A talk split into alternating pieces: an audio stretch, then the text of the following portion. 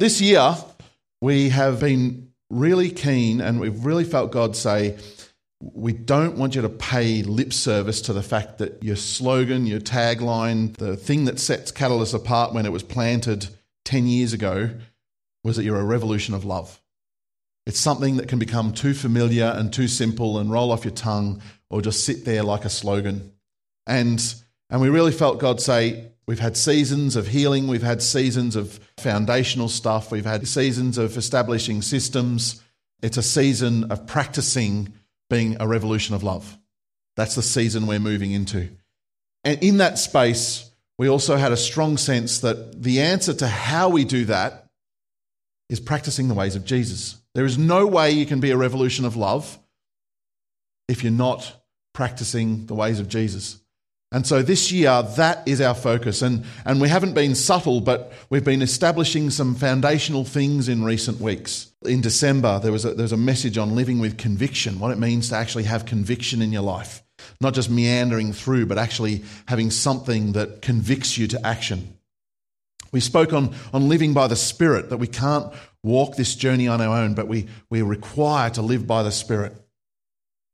That we're called not to worry to not live in a space of anxiety and fear and worry, but to trust God in our journey. Tanya shared a couple of weeks ago a brilliant message on, on what happens when you feel like God's disappointed you, like He's let you down. Because that's reality. That's not, not going to change sometimes this year. There's going to be circumstances that maybe God might feel like He's distant or feel like the prayer wasn't answered your way you imagined it should be. Really important thing to wrestle with as, we practice the ways of Jesus. And last week, Nathan shared about what it means to be zealous for God, to have a zeal, not just a passion, but a zeal for God. And that sometimes things that are familiar and patterns that we do rob us of that passion and zeal for God. You know, the idea of practicing is something that's actually really significant. Practice is, you know, you're told to practice your instrument, you're told to practice. Like, practice is a very general word. But I love the Oxford definition of it. The definition of practice is the actual application or use of an idea, belief, or method as opposed to theories relating to it. Right? An actual application or use of an idea, belief, or method as opposed to theories relating to it. One of the challenges we have is we sit in this space and people talk, hopefully to you, not at you, but sometimes at you. We talk and we live in a culture that's, that's a very hot air culture, in that the words we speak can be bold and enthusiastic, and yet they often don't follow through very well. We can make big claims, and yet they're not always lived up to. Our words can often have actually little substance or, or follow through. And we're really keen to reverse that this year. And what I'm sharing this morning is not so much a, a message, it's a way of approaching what we're doing this year. It's a way of thinking about how we tackle this year and a little bit of the framework that we're doing as we tackle that. Believe it or not, even though I'm a pastor, this year we want to say less and do more. It's hard to believe, I know. Keep me accountable to it. We want to say less and actually do more. Or a better way of putting it is just to say enough for our practice, our action, our lives to be real, growing, and fruitful. We don't want to waste our words because what happens is the more we talk, the more it becomes like noise. And the more it becomes like noise, the less powerful and effective it is. Now, we know words can be powerful and effective, but we don't want fluff. So, in that space, we're going to actually deliberately pace ourselves. One of the things we've realized is most people don't remember what the message was last week, let alone the message three weeks ago. And if that's the case, then it really didn't have longevity, did it? So the idea is what we share we want to actually be practicing. And if we're, what we're sharing we want to practice, then we've got to give it time and pace to practice. Does that make sense? So we're not going to rush this year. And not rushing is going to frustrate some people. Because you know what we've got good at? We've mastered the thumb flick, right? The thumb flick where you go, next idea, next idea, next idea. Oh, that's interesting. Cool, move on, next idea, next idea. The thumb flick we're brilliant at. And the problem with that is none of it sticks. It's just a nice little fluffy idea that keeps going. And we do that with our Sundays. Next idea, next idea, next week, new idea, new idea every week, every week, new idea.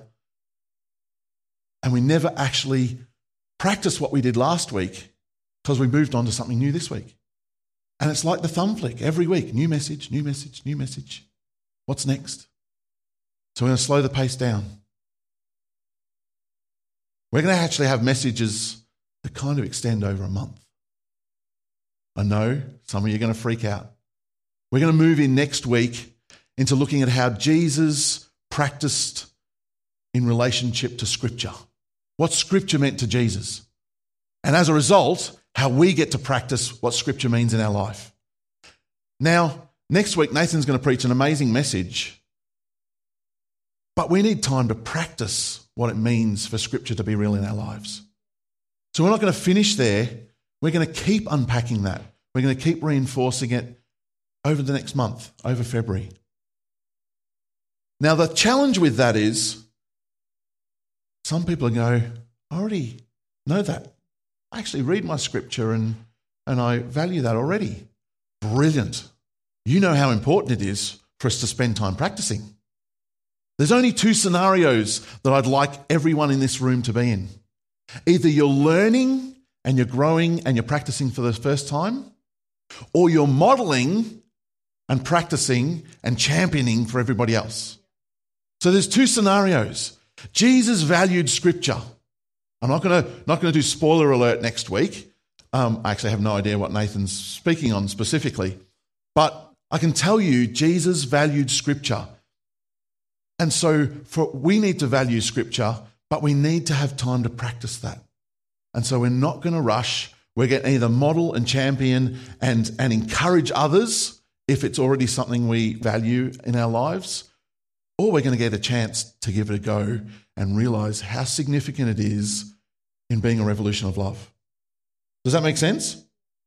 Because we can't be a revolution of love without just talking about it. We've got to provide room and space to practice. Now, if your aim is comfort and convenience, this year, I'm sorry, you're in the wrong place. There's a, a cinema down in Fountain Gate really great. You'll get two hours of comfort and convenience. Um, the problem is you'll walk out of there and your comfort and convenience is gone, and you'll need to go back there again and, and maybe spend your life in the cinema. Maybe that's the answer to comfort and convenience. It's not the solution, is what I'm trying to say. Unfortunately, we often end up in this rut of trying to find a, a space that's comfortable and convenient, and, and that's not this space. There's going to be times where we actually talk honestly and directly about some things that, that maybe we're struggling with as a community. And that's okay. It's uncomfortable and it's inconvenient. But the destination is practicing the ways of Jesus. And so we're not going to get there without some inconvenience and some discomfort. So the, the goal is not for us to get comfortable. The goal is this to be a revolution of love. That's what it looks like. And so to get there, we are going to be uncomfortable and a little inconvenient. And I'm okay with that. I hope you are. As I said, there's other places that you can be in if that's not your thing. But I, I, just, I just don't want to offend anyone when they're uncomfortable or inconvenient. That's not the goal. That's not the, that's not the point. But the point is to be fruitful and to, to reach the destination that we believe God's taking us. In the famous words of a great poet and terrible singer, Bob Dylan, you're going to have to serve somebody. It may be the devil or it may be the Lord, but you're going to have to serve somebody. I don't know if anyone knows that song. It's an ancient song. My dad's a bit of a Bob Dylan fan. Has anyone, actually, you've played basketball. Anyone else play basketball? Lockie, I know you have. I've been playing basketball on and off since I was 11. And, and anyone that plays basketball would know that when you're on the court, the aim of your team is to get goals, to shoot goals. And so, if I was to go onto the court and stand there and say, you know what, I really can't be bothered running. I'm just going to stand here. In fact, I can't be bothered throwing or catching either. So I'm just going to stand here because I just don't feel like it. I'm not hurting anybody. I'm not getting in anyone's way. I'm just going to do my thing. Anyone that plays basketball would know that that's not just a neutral position. That's not a passive position. You're actually hurting your team because you're not heading towards the goal. And this phrase of Bob Dylan's a little bit like it. There is no middle ground. There is no neutral space. You're either heading towards the things of God and responding in obedience to what He's saying, or you're not. There's no cruising, coasting, passive spot in the picture. Everybody's got to serve somebody. It may be the devil or it may be the Lord, but you've got to serve somebody. And like the basketball analogy, there is no standing on the court and doing nothing. And I'm not trying to say that in a rah rah, you know, pull your sleeves up and serve catalyst. I'm saying in your walk and journey with God this year, be intentional. Knowing what God is saying to you is your responsibility, it's not mine. I can share with what I believe God's asking us collectively. I can pray with you. People can prophesy into your lives. People can share scripture with you. But at the end of the day, you've got to make a call about what that looks like. And I'd really encourage you to shoot some goals this year, to get on the court and have a go, to listen to the coach, which isn't me. Jesus is our coach. We're practicing Jesus' ways, not Matt's ways, because sometimes Matt's ways are pretty average. We've got to admit it. Just ask Tan. The reality, we're practicing Jesus' ways. Let's listen to the coach and actually respond to what he's saying. I really want to just share a story, a brief story this morning. Now, this story is in the, in the journey of the Israelite people. God had done some amazing things in their lives. He tapped Abraham on the shoulder and said, I'm going to make you a father of many nations. I'm going to take you to a promised land. A whole heap of things happened. They ended up in exile in Egypt, persecuted as slaves. Then God freed them from that, and they had a season of time in the desert. And Moses took them through that season, and at the end of that, Moses wasn't able to go into the promised land, but the people went into the promised land, and it was a hard time. Even though they were in the promised land, they had a lot of enemies there. But God provided for them there. And right at the end of Joshua's life, they're now living in a fairly peaceful, settled place.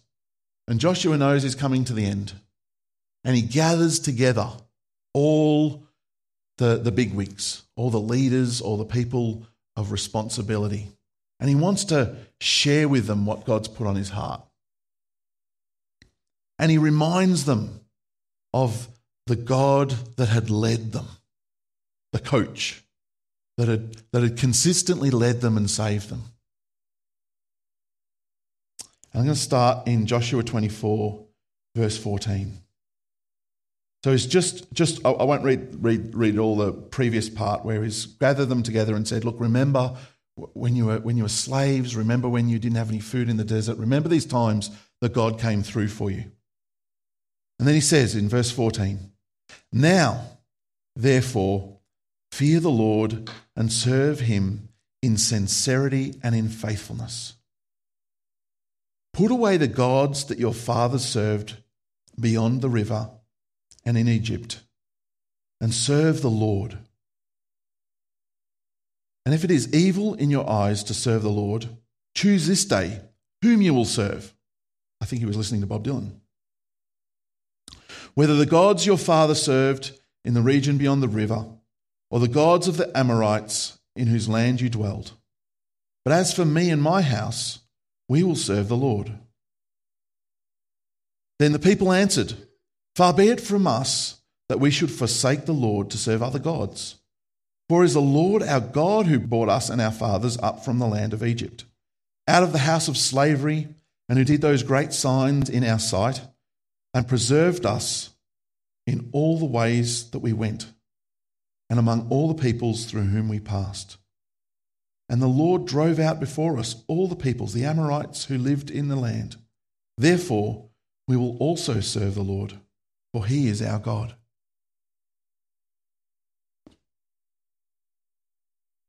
Joshua here is saying, just choose. Make a choice. Don't sit on the fence, just choose. For us, we have many options, but ultimately, we can choose a life like the culture around us. We can blend in with the culture around us. We can strive for that nice house, that nice car, that nice holiday. We can strive for comfort and peace and happiness, selfishness. Or we can say, God, I'm going to follow you and I'm going to choose you. I was struck as I read this that we have been handed on a platter so much. We didn't have to build this building. We didn't have to plant this church. We didn't have to bring Christianity to Australia. For many of us, our parents got to nurture us in our faith. But even those that didn't, someone came and gave you that gift of understanding Jesus. We actually are here riding the wave that a lot of other people have laboured for. It, it struck me that that there's actually 2,000 years since Jesus was on earth that people have faithfully carried and fought and, and died and spread the gospel for us to be here. That's not insignificant. There's other people who've set up massive corporations and have great marketing campaigns, and, and, and there's other gods, right? There's people that have invested heavily in other gods. And I'd really like us as a church today to make a choice. To say we can choose which God we're going to worship. We're going to choose which God we're going to actually follow. Because your whole life changes when you make that choice. But Joshua said to the people, You are not able to serve the Lord, for he is a holy God. He is a jealous God. He will not forgive your transgressions of your sins. If you forsake the Lord and serve foreign gods, then he will turn and do you harm and consume you after having done you good. As I said, that can be easily misunderstood and think that, that God's a, a bitter, nasty God. Unfortunately, for a large part of Israel, the Israelites, that actually happened. They divided into the northern and the southern kingdoms, and the northern kingdom was wiped out. Didn't acknowledge God, and as a tribe, as a nation, they don't exist. The southern kingdom went into exile for 70 years. And they went into exile for 70 years because they didn't follow and trust God. This is not, this is not a, a, picture of, of how nasty God is. It's a picture of how much this choice means. This choice is not a simple, easy choice. God is plowing ahead with his plans and purpose, whether we follow or not. And when we don't follow, you will cop the consequence of what it means not to be following God there is definite consequences to not choosing God's way.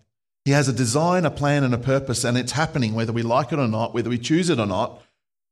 But there are consequences if we choose not to. And Joshua's going, I don't think you're up to the task. I don't think you understand how serious this is. And the people said to Joshua, No, but we will serve the Lord. Then Joshua said to the people, You are witnesses against yourselves that you have chosen the Lord to serve him. And they said, We are witnesses. In other words, stick to what you've said. Don't waver, don't be wishy washy, commit and go.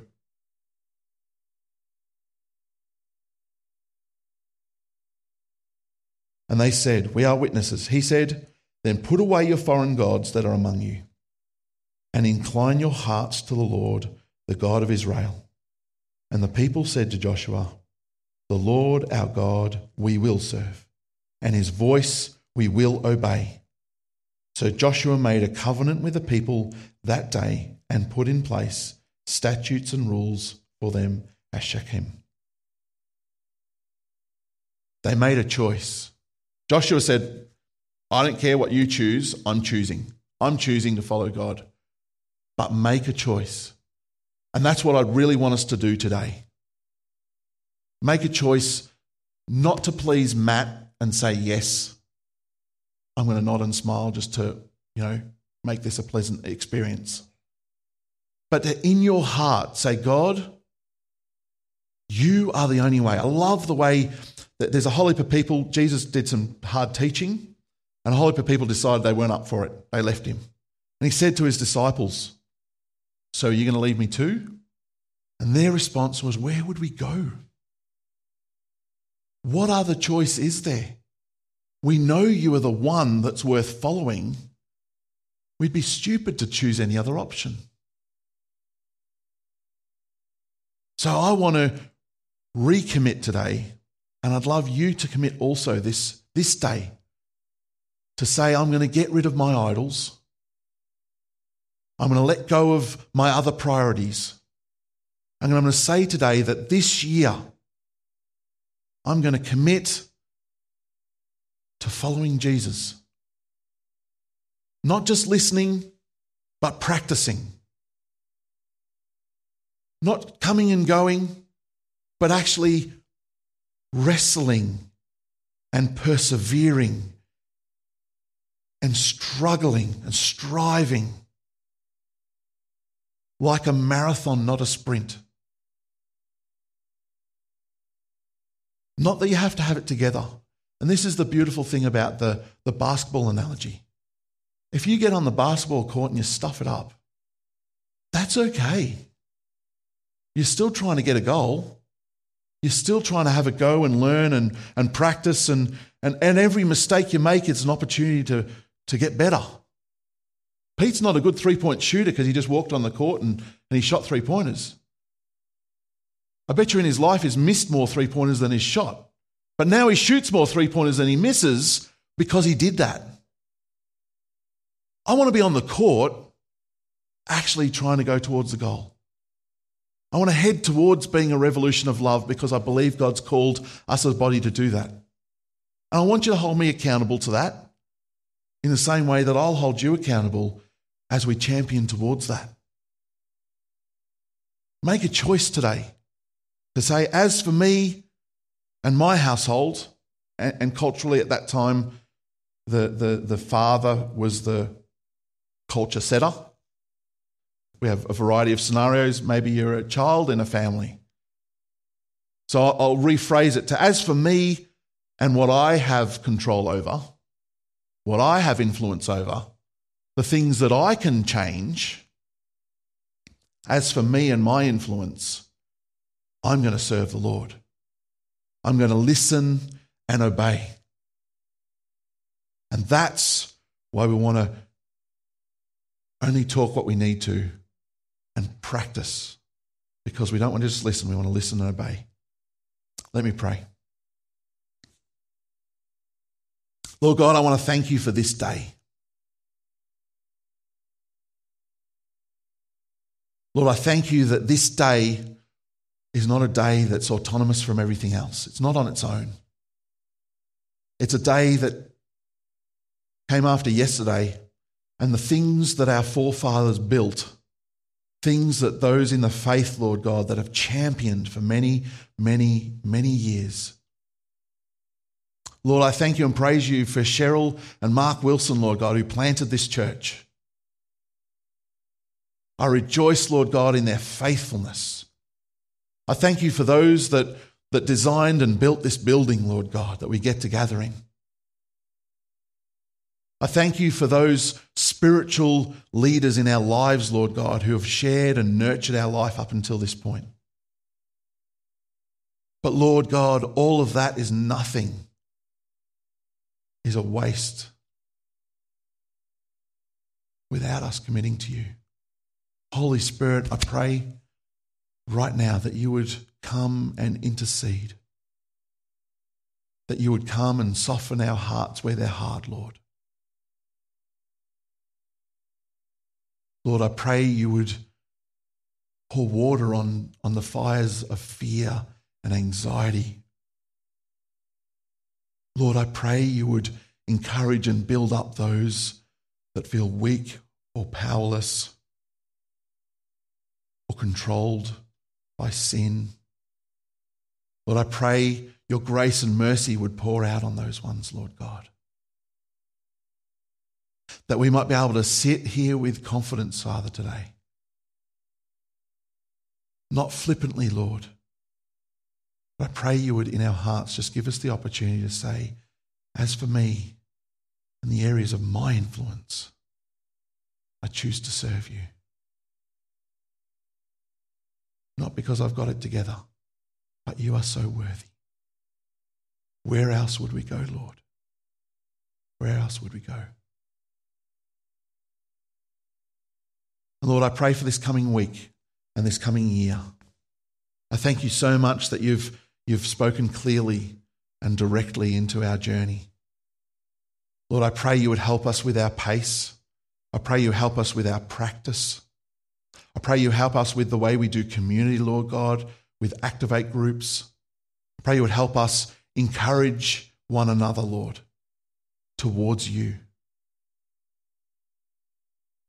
I thank you so much, Lord God, that, that you are multiplying this year, Lord God, that you are moving in fruitfulness. And Lord, we rejoice that we have an opportunity to be part of that.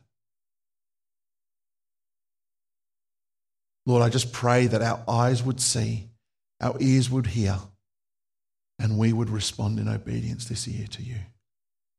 Give us the strength, the boldness, and the faith to trust you in all things. In Jesus' name, amen.